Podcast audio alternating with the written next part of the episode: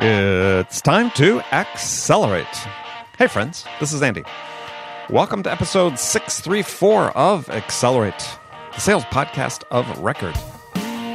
I'm honored to be joined on the show again for the second time by my guest, Adam Honig, CEO of Spiro.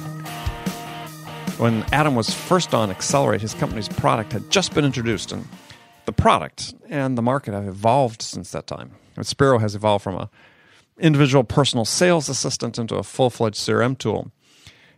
But it's still focused on the rep, and it uses technology to show sales reps what their most important and urgent priorities are, what actions are needed, and really really kind of cool is that it's also a learning tool that learns from the reps' preferences, understands the reps' data to help them make better decisions, and encourage the rep to play to their strengths. So really the, the tech context of the conversation is are tools like this that are really focused on helping the reps more efficient and become more efficient and effective. Is this really the future of sales tools as opposed to uh, tools that are really geared for management reporting of what's going on? So we'll talk with Adam to see if that's if that's the case. I really look forward to it. So if you would like to see the show notes for this episode, go to andypaul.com forward slash 631. Now, before we jump into my conversation with Adam, let me say that often hear from listeners that who are looking for a new sales challenge. And I tell them one of the most important elements to their career success is aligning themselves with the right company. You know, one that develops its employees, values their customers, and has a portfolio of leading products, category leading products that can compete with anyone in their market. So it's with its recent acquisition of Level 3, the new CenturyLink has become a world leader in providing many of those services, including cloud, security, real time communications, and managed services. So if you're a top sales producer and you're looking to challenge yourself in order to take your career to the next level, then visit CenturyLink.com forward slash accelerate. That's CenturyLink.com forward slash accelerate and see if the CenturyLink is the right step for you and your career. All right, let's get to it. Adam Honig, welcome back to Accelerate. Thanks, Andy. It's great to be back. It's great to have you back. So, I think if listeners are paying attention to uh, our first interview almost two years ago, um, yeah, we were talking about one of the things that was really interesting was was the fact that you do a lot of drone photography, and and you and I were talking about this before you come on the air that it's it's getting harder and harder to do that. But are you still you're still doing some of that? Oh yeah, yeah. I was, uh, you know, I've been to Hawaii with my drone. You know, in the past year or so, I was out in Bosnia in the Balkans, and we actually it was the site of the Winter Olympics in the '80s at some point. So we flew the drone down the bobsled track. yeah, which is really cool. Which is a complete ruin today, unfortunately, because of the big war they had. But it was oh, a yeah. great, a great scene to to fly it around there. So yeah, still still loving the drone. You know, can't get that uh, view from anywhere else. Uh, except when you're like 400 feet up in the air. And is it easy to travel with it? Yeah, I, I, it's really crazy because like I was traveling with my son who who is a young boy and he's got this little like um, matchbox thing that shoots a car out quickly. Yeah, and yeah. they confiscated that because it looked too much like a gun. But my you know drone with all these propellers, they were like, yeah, go right yeah, on, go sir. Right don't don't mind us. So yeah, he, he, was very upset. My son too. Well, so, I, but I uh, can imagine. Yeah. I mean, have you ever had anything confiscated at security? It's it's it's infuriating. Um, yes. I mean, I had a for years. I traveled with. Uh, yeah, I run quite a lot, and I had these one of these sticks where you can roll out your your calf muscles, and it's you know it's eight inches long or something like that. And I I'd carried it around literally for years with me. And one time going through JFK, JetBlue Terminal Five, which I my primarily primary airline, and yeah, TSA decided that day it was a weapon. Yep. Yep. Well. And I'm like, you know, try logic, making logic with them. This may be the hundredth time I've come through this particular security point with that in my luggage. Yeah, they didn't care. All right. Well, good. Well, great to have you back on the show. So let me ask you a question that I I start usually start all the interviews with. We started a different one this time, but but is in your mind what's what's the single biggest challenge facing sales reps today? Well, I think that sales reps today are have a lot of activities going on all the same time, demanding their attention.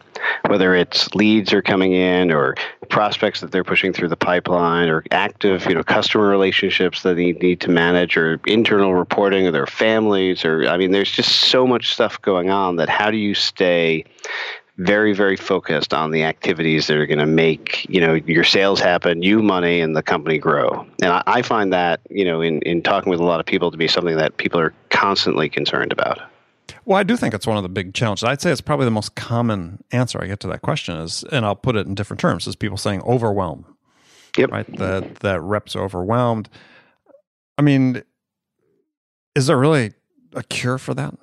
I mean, it's because you talked about you know it's not just business. I mean, everything's happening sort of concurrently, right? I mean, business, personal, everything overlaps. Uh, the uh, you know diverse information sources that are bombarding us, uh, you know, notifications from this and that.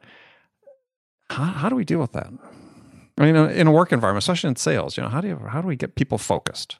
Right, right. Well, I think that there's, um, I think that there's behavioral things that people can do uh, in order to set their day and have a priority, and and you know get up and really have some quiet time to know what you're trying to achieve, uh, you know, in the week, in the month, in the quarter. And I'm a big believer in that sort of visualization uh, for for the team. Um, but but I think you know, when this is a little bit where my business is focused, is I think that we need to turn the tables on the technology a little bit. Instead of the technology kind of causing everything to be faster and coming at us more, I think we need to use the technology to tame that and to organize it and make it so that you're the master of what's going on, not the other way. Uh, so I know that's a little bit abstract, but but that's part of what Spiro is kind of about, is all of these different signals that you as a human being are receiving. How do we get the machine to understand what those are, so that it can help you understand what you should be doing about it? All right. So uh, great, great way to sort of move into the conversation is about Spiro, but we're going to come back to that because that I think that's a bigger topic, right? I mean, because mm-hmm. it's not just having to do with with sales, and Spiros are more specifically focused sort of on that side of things. But that is that's a really interesting thought. How do we? All right, so before I get lost in thought and start daydreaming in the middle of the podcast, uh, it's been a while since we've been on the show. So tell people what Spiro is and what you what you do. Uh, sure, sure. Because it's it's changed quite a bit since the last time you and I spoke. It has, it has. So we started uh, Spiro as really being a what we called a personal sales assistant, something that would help individual salespeople manage their days, know what to do, whether it was calling or emailing or following up with somebody to to move deals forward and it was really interesting. Um, you know, we've had about 20,000 salespeople using the personal sales assistant, and we kept hearing more and more from them that they wanted Spiro to be really a full CRM and that the idea that there could be a CRM that acted on their behalf for them, and, and I don't mean by talking to customers or anything like that. I mean by you know updating data and creating you know records and stuff like that in, in the system would be of a lot of value. Uh, and specifically, we've kind of migrated into a, a patch of customers and prospects who are not typically using CRM because they felt like using CRM was something that their sales teams would never really adopt. And so they, they stopped that process of, of putting sales automation in place. So so today what we offer well now is, that, and that's very interesting. So what size companies are those? You know, uh, we uh, after we launched uh, Spiro, the the full CRM product, we got an inbound call by from a, a very small company called New York Life, yeah. And uh, New York Life uh, happened to be a customer of mine in the past, and we actually implemented uh, Siebel for them sure. at one point, and then replaced that with Salesforce. And so I was like, "Well, you, I know New York Life. You guys have got Salesforce now." And they're like, "No, no, no, that's an, a different division. You know, we have uh, 1,100 field reps who have no CRM at New York Life." And I was just blown away by that that was even possible. And I said to them, but, but surely corporate wants you to use Salesforce. And they said, um, well, we are on the roadmap. Uh, you know, in 2022, we'll, uh, we'll be on Salesforce. so, so our customers range from, you know, from, from smaller companies. Uh, shout out to the Miami Hot Springs company. If anybody's in South Florida and they need a, uh, a hot tub or anything like that, that's one of our great customers, all the way up to larger enterprises and divisions of publicly traded companies that just, for whatever reason, never went on to uh, a CRM platform. Well, this you know, is it's really so funny you bring that up story up because I've talked about this on the show before. Is you know I've, of examples of companies that have been in business for a long time. Give an example: one company had like hundred salespeople that you know they're they're they've been in business for 100 years and their strategic initiative for 2017 was to put in a crm system And people were sort of flabbergasted by this because they presume that everybody has one, right? That's just sort of the mythology that's around that everybody's got a CRM system. Well, I was talking with the head of sales for one of our customers, and he said, "You know, at my last company we had Salesforce, and I would never subject my team to that here." and I was like, "Oh, okay." You know, and I think I think that's a it's a problem because people perceive rightly in a lot of cases CRM as being extra work for the sales team that takes away from selling time, and they're just like, "Hey, it's just not worth it uh, and, for us." And command and control. Right. Right, right. Although they don't usually object, or the sales reps themselves might object to the command and control. The leaders often don't. Right. But uh, but I think the smart ones see that if they're um, if they're going to be doing things that disturb the culture of the sales team, that that's going to have a negative impact on sales. Now, when you first got started, I mean, the one of your thoughts was that hey, this is not really an app that's being bought by you know enterprise basis that this is you know hey we're going to seed this and get a bunch of people sort of guerrilla guerrilla marketing into individuals and you know hopefully the company wakes up one day and half their sales team is using Spiro. Is, is, are you still using that approach or actually doing enterprise sales? We're doing more enterprise sales now, and I'll, I'll, tell you that the, the approach that we took it, it, it was very promising, but it ran into one uh, major roadblock, uh, which is the uh, the Salesforce admin community. Mm-hmm. mm-hmm. and I know it sounds crazy. So we, we built Spiro as a personal sales assistant. It needed to suck the data in from somewhere to know what your deals were, and so we built it on Salesforce. They're the biggest CRM, sure. no big deal. And then you know we we had like uh, I don't know 15 individual sales sales reps at Tableau Software using Spiro with Salesforce. Great. How exciting. Let's get a hold of sales ops and you know talk to them about why they're doing this and what the benefits are no problem great conversation with sales ops and then like they were like great well we're going to put it in the plan and uh, why don't we speak again in six months and we'll see how we're doing on our plan and I'm like, what? and and the whole Salesforce ecosystem, which is an amazing thing that that they've developed and built, it's so there's so much in there that um, it's just very competitive uh, to get whatever you're doing, you know, on the agenda in the top three priorities sure. you know, for for a company with Salesforce. And there's so many you know things that they're trying to fix and stuff like that. It's just it was a very slow sale there versus uh, running into you know these companies that don't have CRM and we could show them the benefit of of how they basically could be guaranteed CRM adoption by using a tool like Spiro and they would move very very quickly. So it's standalone. Yep, totally standalone. No other CRM required. So well, let's let's dive in that for a little bit of second, a little bit of time. So again, there's a sort of mythology built up that Salesforce, you know, is everywhere and omniscient and but interestingly, in the CRM space, not just you, I mean, if you look at the guests I've had on the show over the last two years, yeah, a lot of CEOs of of new companies building CRM systems. And interestingly, right. you'd think, well, why are they doing that? Right? And on one hand, say, well, that doesn't seem to make a lot of sense. But clearly, there's opportunity there. Well, I mean, if you if you look at the the industry analyst reports, the Forresters and the Gartners and these kind of guys, the Salesforce is by and large the biggest market share, but it's right around twenty percent. Mm-hmm. And the biggest, you know, on the pie chart is people who have nothing or some homegrown application. Right. And um, so I think there's a lot of opportunity in CRM uh, and a lot of room for innovation and Salesforce, uh, you know, great company, started off focusing on sales, hence Salesforce. Today, I mean, they're they're focused on really being an enterprise application, not just for the sales team. And so a lot of their innovation comes in different areas, mm-hmm. not in sales. And mm-hmm. I think that's opened up the door for more specialized firms to come out with great innovative products. Now you talk about Spiro being a proactive CRM. So tell us what that means.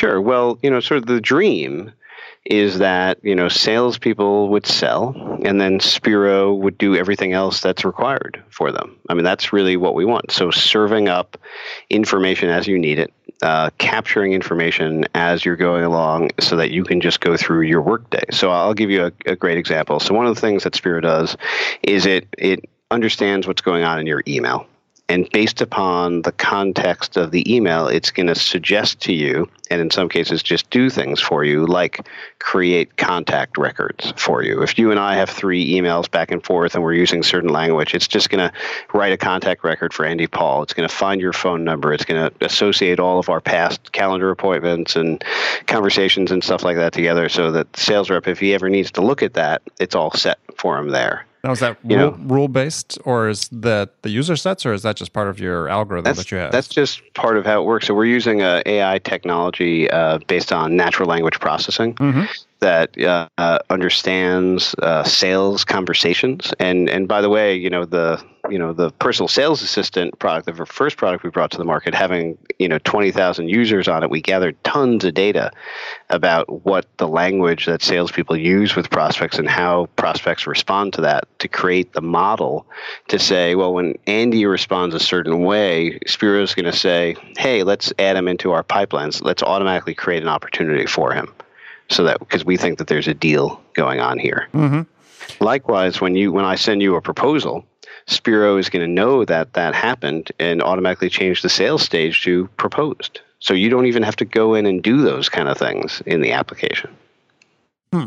And it's I presume using machine learning then to be able to completely continuously educate Spiro about hey, these are new words that you should be looking for in conversations and so on. Yep, yep. Oh, absolutely. So the uh, and by the way, uh, so we we offer it in French as well as English today because we have quite a few customers in Quebec uh, who said to us that they really love that feature and they want to see it working in French. So yes, uh, so it's an algorithm that learns and understands uh, the different language that's used in the emails to update and change things in itself in a mm-hmm. way it's kind of like the self-driving cars of crm if that makes any sense. You've um, got lidar yeah, yeah, I don't know. It's so so hard. It's very awkward to say. Spiro updates itself. You know, like what does that mean? But um, you know, but it, it, it's really what it does. And so again, if you think about all that, all those Friday afternoons that you spent updating your forecast as a sales rep, just imagine that you don't have to do that anymore. And just imagine as a sales leader, it, it actually does all of that for you, and then applies a layer of intelligence onto it. So if if you uh, have an opportunity with a prospect and you actually haven't reached out to them in two weeks, Spiro marks it as stalled because there's nothing going on there. Now it's a little bit more complicated than that because you might sure. have an, a reminder set or a appointment coming up in two months, or your sales cycle might be three years long, and it doesn't matter. So it, it factors all of that in, but it it automatically categorizes the deals in different buckets. So when you're sitting down to to go through everything, you understand, uh, you know, at a glance which deals you need to focus on with your manager. Right. Now, when you first were coming out with Spiro, it was, it was a mobile platform, so now it's both mobile and online. Yep, yep. We we have a, a great mobile app. Uh, the majority of our customers have uh, field sales teams where they take heavy advantage of the mobile uh, platform that we have. We have mm-hmm. a web app has built uh, built-in VoIP calling in it, you know, so sales teams can literally, uh, you know, sit at their laptop and make call after call that Spiro's recommending that they do, uh, and that's a, a really big advantage because a lot of um, there's a lot of wasted time between calls often if you're not really organized about how you're going to do things. Right. And Spiro makes all of that just happen for you. And does it work with any email client? Well, uh, not any. I'm sorry to say that we still don't have Lotus Note support, and I know my brothers at Ricoh, the copier manufacturers, are very upset about that. They're still on Lotus Notes. Crazy, but true. They're still but on we, Lotus Notes. Okay. They're still on Lotus Notes. They're such a big company. Um, but at any rate, uh, so we support Gmail, okay. you know, Exchange, uh, Office 365, any any IMAP, uh, any modern email system. Sure. We, we support for sure, uh, as well as Android and uh, you know iPhone and uh, you know any sort of modern browser as well. Yeah. Well, and you talked about you know sitting there in your office on Friday afternoon, not having to update your records, and it, to me, it seems like when we look at sort of the the promise of artificial intelligence AI in sales, most people sort of try to end game and say, "Oh gosh, it's you know it's going to replace me," but it's really not that. It's really doing what you talked about. It's you know how does how do we use intelligence to handle the repetitive tasks which consume selling time? Right, right. And I mean, I I envision a world where Spiro can help more and more functions. You know, so if uh, let's say you're you're prospecting and you're trying to get an email response from uh, you know from from a prospect, and you're not, and you're going through the different techniques that you use to try to get a response. You know, maybe Spiro will just send you an email saying, "Hey, try this," you know, instead you know, and it can start making suggestions about different approaches based on what it's seeing you're doing. Mm-hmm. Or, you know, maybe you can say, uh, you know, Spiro will see an email to you saying, "Hey, Andy, it sounds great. Can we talk next week?" And Spiro can just take over the conversation and say, "Yeah, you know, Tuesday at four is good for a call. Can I set it up?" You know, and and just start to help you with all of those things. But I don't think it'll ever replace the the direct connection that people have when they buy because the trust is such an important factor mm-hmm. in why people buy. And I, I don't think I mean maybe you know in the future when you can't even tell if I'm a robot or not, it'll it'll happen. But uh, but I just have trouble seeing that. I might be able to tell when I see you, but uh, yeah, over the phone perhaps not. So right. yeah. So what you're really talking about is is taking over that conversation is really then sort of integrating bot technology, you know, our AI driven bot technology that could yeah, pick up certain elements of the conversation to help with certain administrative tasks and so on. Yeah, absolutely. And just just make it and and the other thing that's really, you know, underlying this as well is not just updating the data, but because the data is updated in more of a real-time fashion, uh, you can make better decisions in sales about it. You know, so if you're getting inbound emails from certain clients but not others, you know, you have a tendency as a salesperson to, to gravitate to the people who are responding, mm-hmm. right? Mm-hmm. But but is that really the best course of action in the moment? Is that, you know, $20,000 deal worth chasing down to go after versus really spending a little bit more time on the bigger deal? Like, you know, how do you how do you make that trade-off in real time without the right data underneath it? you know, I think you know, as smart as we all are, I'm sure that we're not always optimizing sure. on that basis, and the, the machine can do that. That's what it's designed to do. It's not designed to build rapport, tell jokes, or you know, answer unstructured questions, but doing that really good. Well, but the question in that that case, when it's making decisions about what you should do in certain situations, you said it's got the data, and this is sort of an interesting point for me because you know I see data being misused oftentimes in sales management. Is it is it using that particular user's data or you know a broader spectrum of data?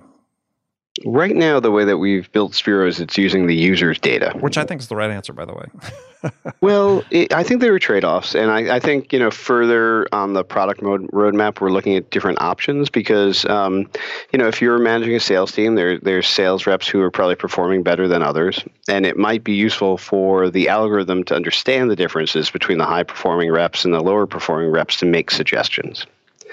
Um, you know, so that's that's part of the future vision for the product, but it's um, you know what's working for the higher performing reps might not work for the lower performing reps exactly. anyway. Exactly. And, and I think so, that's I think that's sort of the issue. Is it's like how do we deal with that issue, which is that because I see lots of sales teams that yeah, our our training this week consists of hey here's here's how John number one performer this is how he does it. Everybody be just like him. And what we're talking about are individuals that can't execute what John does the way John does. Mm-hmm. Uh, so right now, Spiro encourages you to play to your strengths. So if you, if you're a sales rep who closes a higher rate of smaller deals, that's what Spiro prioritizes on. If you're more of an elephant hunter, and that's kind of the direction that you're having success at, Spiro goes that way. So it, because it learns what your sales cycle is, what your deal size is, and all these things as you use it to make those recommendations. So I do think it would be interesting when we have enough data to look at the correlation across the group, you know, but but we're just not there yet. Yeah, I, to me, the problem with some of those correlations are that that you know maybe they're not selling the exact same same same size deals, excuse me, as you talked about, to the same size right. customers with different set of uh, stakeholders and decision makers. You know, the the variables are so different that that you can't really normalize that across you know six or seven different people because everything is unique. Yep, right, right, right. Your territory is Fairfield County, New York. Whoa, good for you. You know, mine Yeah. is Utah. Totally different customer base. You know, I mean, Yeah, totally or, different situation. or southeast Utah, where there are no cities. I mean, it's, it's Yeah. right, no desert territory. Desert territory. That's that's the territory you put that rep in. That you're like, I'm sorry, Greg, you have the desert territory this year. Right. I hope you like mountain biking because that's how you're going to get to your customers. Um, but you know, that's that's why I see as sort of the the problem is we create these these spurious correlation correlations uh, oftentimes in the data that you know in the absence of other variables you, know, you don't really know why they're occurring. Right, right, right. So, so I think it's very important for for AI in particular to take it one step at a time. Mm-hmm.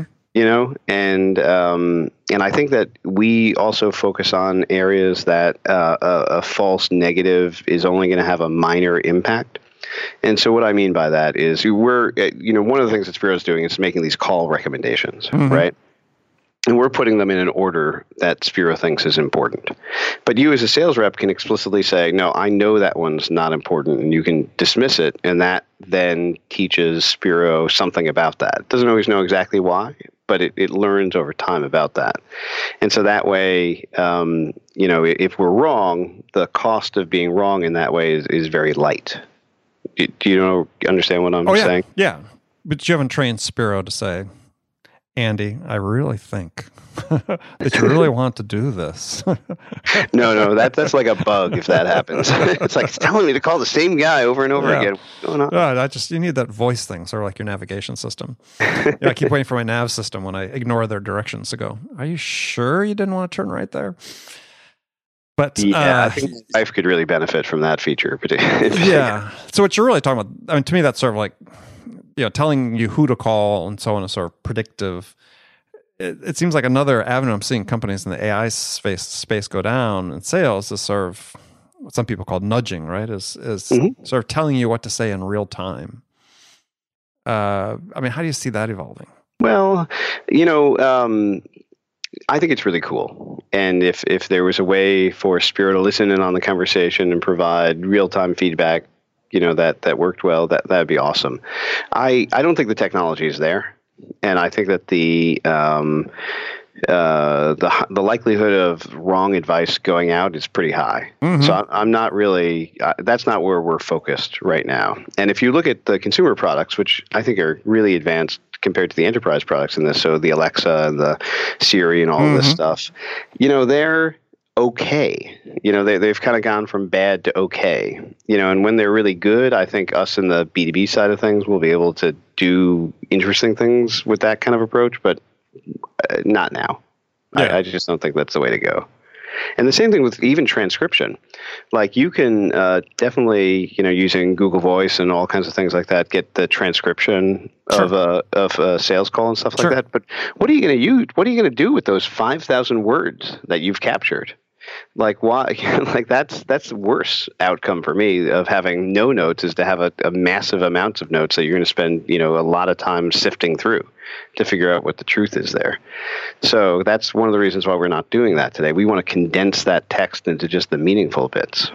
Yeah, well, I mean, you're looking from a different perspective, right? Because I think a lot of the tool vendors that are working with transcription, it's about using the the text as a coaching tool, right? Again, back to this is what the top performer does. You know, based on these keywords, you know, they have certain success rates. Blah blah blah. This is what you should be doing. I don't think, Right. no, yeah, very few are sort of oriented toward that sort of real time. Hey, uh, this is what you should be saying, Andy, at this point in time. Right, right. Your phone is like buzzing. It's like really buzzing. You're like, oh shoot, you know, I'm saying the wrong. It's like, how is that going to work? Yeah, I think that'd be. I think, and I think that's raised an interesting point because I think one of the things I was sort of thinking as you're talking about how you sort of flip it, the technology a bit, so you're sort of controlling what gets to the person, to the sales rep, is yeah. My suggestion for Spiro, a suggestion box is like during certain like during sales calls block everything you know that's that's on the phone no notifications nothing can come through just turn the phone into a brick uh, Mhm. whether on the middle of a phone call or something i think would be a a great tool because you know this whole idea of being overwhelmed and and that leads to distraction and people trying to multitask which you know leads to a poor outcome for a sales call right, right. Yeah, I always wonder, like on, on the news shows, when they like the guy's got the earphone in, he's hearing from the producer and reading the script, and like that's that's some skill to be able to take in information and be live, you know, with a prospect or on the air or something like that, and make that happen. I, I I'm not looking forward to that day when that's my expectation. yeah, well, I, I do think you're right. Absolutely. I mean, it's it's like trying to walk and rub your stomach and pat your head at the same time. I mean, it's uh, not easy. I can imagine. So yeah, I can't. And I tell you, I think it's hard enough for salespeople right now. Is is just the temptation to look at their phone or do something else, while they're on a different call with a customer. Yeah, it'd be great to help them with this problem of overwhelm. Is you know, right, right. and be a little more forceful with it. So, um, I mean, one of the one of the reports that I read uh, by the guys at Nucleus Research, uh, I don't know if you know them. They were a Boston research firm. They wrote a, a paper on uh, dark cockpit CRM, which I thought was great. Uh, and this goes back a couple of years, but it's basically like shut exactly what you said, shutting off everything, but just highlighting the key bits of information that you need in the moment. Right. And that's that's one of the things that we strive to in Spiro is limiting the data, like purposefully, Mhm. like you can only have so much data available to you, and um, and that theoretically should make you able to focus more. And, and platforms like Salesforce, which are great because they're so extensible, uh, you know, this this community of, of Salesforce developers just adds so many things into it. You know what I mean? That just reviewing an opportunity record, for example, might be a 20 minute exercise versus just being able to pick up the phone and bang, make a call. You know? Right. Well, I think though this this community of Salesforce developers, though, what they you know, cagey move on the part of of Salesforce is to turn them loose because you know they've are the ones that really you know create the value for Salesforce. Right. I mean, Salesforce, you could arguably say, has very little value absent many of these outside external developers because this is how people are getting the data into this what is essentially now just a database. Exactly. With, with a GUI from 1999 or whatever. But, Whatever. but who's Well, keeping which, track? which most right? people don't need to use anymore because they've got these other apps that are interfaced with it and and you know input the data. Yeah, no, it's it's a beautiful thing they've built, uh, but I don't know how well it works for you know individual salespeople. It doesn't. These other apps do, right? I mean, Yeah. I, I for that company that said that their strategic initiative for 2017 was to put in Salesforce or put in a CRM, and I asked, well, which one did you choose? And I said, we chose Salesforce. And so I asked him, I said, well, you know, how, what's you know, what's it going to look like? I mean, what other apps are you going to use? You know, what's your sales team going to use? And started going, no, it's just going to use like a vanilla instance of of Salesforce. And I thought, oh wow, good luck. Yeah, let me know how that goes. Yeah, Exactly. yeah. I haven't checked back with them. I should. So, well, good, Adam. It's been great talking to you again. Um, tell folks how they can find out more about Spiro and maybe give the product a try. Sure. Well, you can uh, you can find out more information at spiro.ai. That's S P I R O dot AI. Uh, I'll, I'll tell you a, a funny story for anybody who's thinking about having a business with a dot AI. Um, you know, because artificial intelligence, Sure. of course, it's also from the country, the Caribbean nation of Aruba. Uh, not Aruba, Antigua, which owns that domain space. And we went through procurement with a large financial services company. And one of the red flags they had was that we were based in the Caribbean because they looked at our domain. You're keeping, keeping your cash stashed there. exactly. So it's you know, so if you're thinking about the AI you know domain, to just keep that in mind. If financial services is your target market, but Spiro.ai, you can find out everything you need there, as well as get in touch with us. Excellent. Or maybe they thought you were like, you know, some of these big multinational corporations that, you know, had their, uh, for tax reasons, had all sorts of uh, shell companies set up down there. Uh, You know, I'm sure there's a lot of money to be made in that, but uh, I think the hurricane really wiped those guys out. So Ah, there you go. Or they all went to the island of Jersey like Apple. So. exactly. All right, Adam, great talking to you. And uh, friends, thank you for spending this time with me today. Make sure you come back, join me for the next great episode of Accelerate. Until then, if you get a chance, really appreciate it. Go to iTunes, subscribe to this podcast, leave a review. We want to hear what we can do to make this an even better experience for you. So thanks again for joining me. Until next time, this is Andy Paul. Good selling, everyone.